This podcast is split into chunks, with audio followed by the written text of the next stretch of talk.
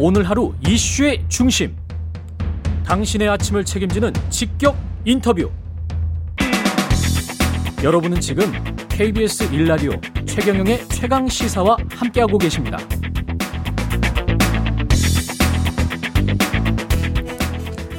네, 6.1 지방선거 참패 이후 진통을 겪고 있는 민주당 상황에 대해서 홍영표 민주당 의원과 이야기 나눠봤는데요. 아, 성일종 국민의힘 정책위 의장 포스트 지방선거 전국에 대해서 이야기해 보겠습니다. 전화 연결돼 있습니다. 안녕하세요. 의장님. 예, 안녕하십니까. 성일종 의원입니다. 예. 지금 저 홍영표 의원 말씀하시는 거 좀 들어보셨어요? 예, 들어봤습니다. 예, 어떻게 들으셨습니까? 그것도 좀 궁금해서. 어, 야당의 이야기니까는요, 예. 저희가 이렇게 많이 언급하는 건 좋지 않을 것 같은데, 예. 저희도 5년 전에 탄핵, 탄핵 정국에서 야당을 5년을 해봤지 않습니까? 예. 그래서 저희가 겪었었던 그런 것들을 이렇게 되자뷰하는 것 같은 느낌이 듭니다. 그 탄핵 그때 겪었을 때 그 혼란 그런 것들이 좀 보인다 그런 말씀이시네요. 야당이 되고 나면은 예. 어, 늘상 좀 시끄럽죠. 개파 간에도 시끄럽고. 예. 어, 그래서 제가 다른 방송에서도 말씀을 드렸는데, 예.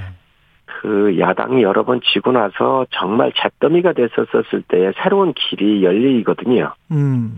그러한 그 아주 폭삭망한 그런 잿더미 형태가 되지 않으면, 예. 새로운 길을 모색하기가 상당히 어려웠던 게 저희가 겪어본 경험이었습니다. 지금 잿더미가 됐습니까? 민주당은?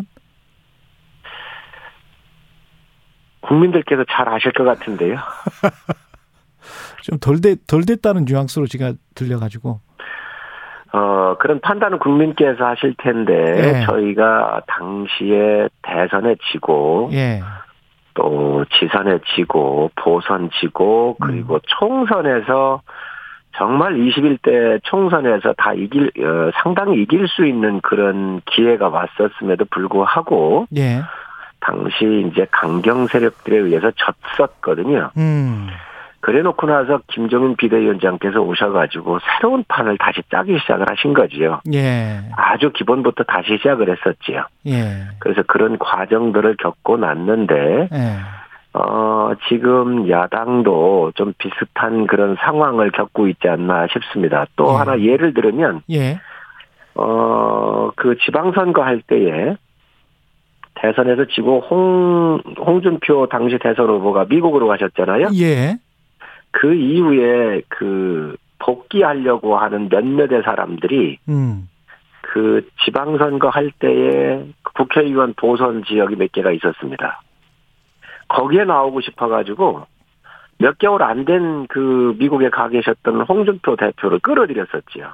아. 그래서 그때에 또 다 졌었단 말이죠. 음. 그런 여러 가지 과정들이 있습니다. 그래서 그 당내에서 그러한 자기 반성이나 혁신 없이 어떤 생존을 하려고 하는 몇몇 사람들에 의해서 당이 굉장히 망가졌었던 선례가 있습니다. 예. 이런 것들이 민주당이 한번 되돌아보지 되돌아보면 어떨까 생각을 합니다. 많은 거를 연상시키는 그런 말씀을 해 주셨고 그 100일 골든 타임을 지키기 위해서 100일 작전을 시행하겠다. 지금 정책위 의장님이 밝히신 내용인데 이게 굉장히 지금 중요합니까? 앞으로가? 어, 이미 네. 당 정책위에서는 이런 프로그램을 시작을 했고요. 예. 어, 대통령께서 100일을 어, 대한민국의 100일을 100일의 그림을 그리는데 어, 저희 국회를 비롯해서 그동안 대통령의 공약 사항들이 많이 있습니다.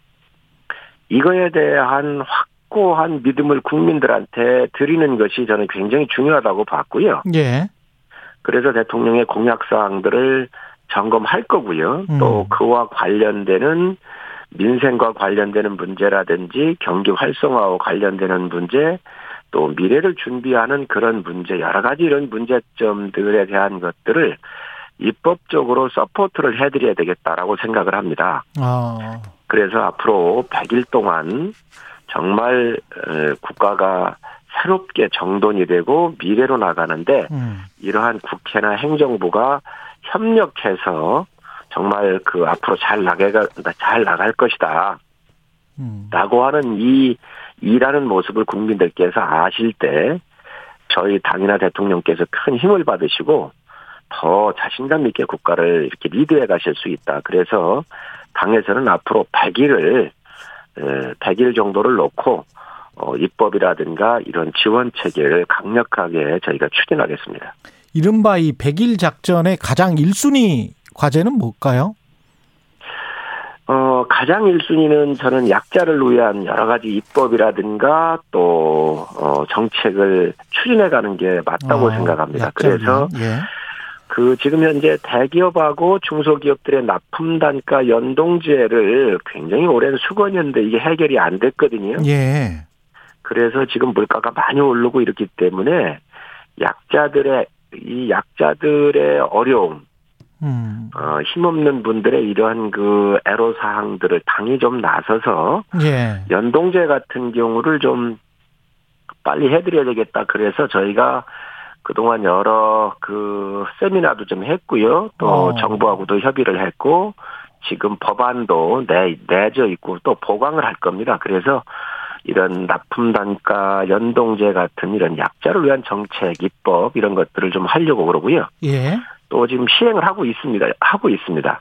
민생과 관련된 문제입니다. 그래서 음. 가상자산 같은 경우도 우리 2030들이 많이 투자를 해 있는데 전번에 테라, 누라 같은 그렇죠. 사태를 겪으면서 굉장히 어려움이 있거든요. 예.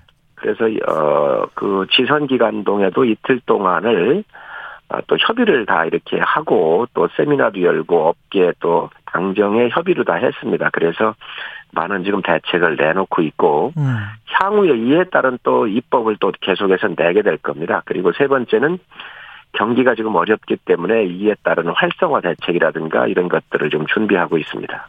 지금 근데 참 그 경제 말씀하셔서 이게 인플레이션 상황에서 또 경기도 잡아야 경기도 그 어느 정도는 그래도 가지고 가야 되는 그런 상황이라 정책 수단이 모순된 게 서로 많을 것 같아서요. 그게 좀 걱정이 되긴 합니다. 어떻게 보세요? 그렇습니다. 이게 이제 경제 경제라고 하는 것이 뭐 어느 한 정권 들어와서 하는 게 아니라 다 연결되는 거잖아요. 그렇죠. 지난 5년간 또 음, 네. 쌓아져 왔었던 물려받은 유산이 굉장히 좀 무게가 크지요. 부담이 크지요. 예. 그래서 이 부분은 윤석열 정부에서 반드시 어, 빨리 해결해야 될 문제라고 보고 있고요. 또 음. 대통령께서도 물가에 대한 상당한 그 어려운 전쟁 상황이라는 말씀을 하셨고요. 네. 그래서 이에 따르는 정부가 또 당하고 함께 협의를 해서 그 여러 각도로 고민을 좀 많이 하고 있습니다. 그래서 들어오는 관세를 좀 낮춘다든지 유류세를 좀 낮춘다든지 해서 세목 조정을 통해 가지고 지금 물가를 잡는 부분 또 정부의 비축 물자라든가 이런 부분들로 조치를 좀 하고 있고요. 예. 또 대, 각종 대출금 이런 부분에 대한 이자에 대한 보존 이런 것들을 통해서 어쨌든 물가가 지금 전 세계적으로 특히 우크라이나 사태를 비롯해서 여러 가지 어려움이 있는데 이를 찾기 위한 노력을 정부가 지금 어, 아주 열심히 하고 있다는 말씀을 드립니다. 그 국민의힘 당권 향방에도 관심이 모아지는데 내년 6월까지 이준석 대표 임기이긴 합니다만은 그 안에 어떤 다른 일이 일어날 수도 있나요? 혹시? 제가 볼 땐 그 이야기가 왜 나오는지 모르겠어요. 예. 이준석 대표는 대선에서 어, 승리를 했고 음. 또 이번 지선에서도 전국을 누비면서 또 여러 가지 이슈가 있을 때마다 전면에 나서서 아주 기동력 있게 참 열심히 잘한 그 수장인데 음. 어, 임기가 보장되어 있는 대표의 에, 그 임기를 가지고 당권 얘기한다는 것은 아직 당에서는 그런 이야기가 없습니다. 근데 왜 그런 이야기가 어. 외부에서 흘러나오는지를 모르겠어요. 아니 그 왜냐하면 언론에서 봤을 때는 윤리위에 그 선거 전에 회부가 됐잖아요. 성상남 의혹으로.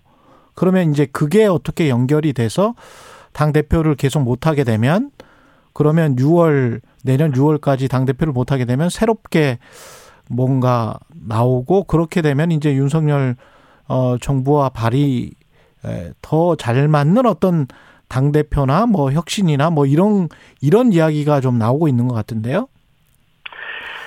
그 이야기는 음. 좀 우리가 만들어진 이야기라고 저는 보고 있습니다. 예. 성상남 문제가 나오고 있고 그런 그렇게 나왔던 걸로 알고 있는데요. 예. 정치권에서야 늘 항상 뭐 무슨 이야기든지 나올 수 있죠. 그러나 중요한 것은 예. 지금 조사 결과도 없어요. 어떠한 어떠한 결과나 뭐가 있어가지고 어떤 근거로 지금 징계를 하겠다고 하는 것이죠.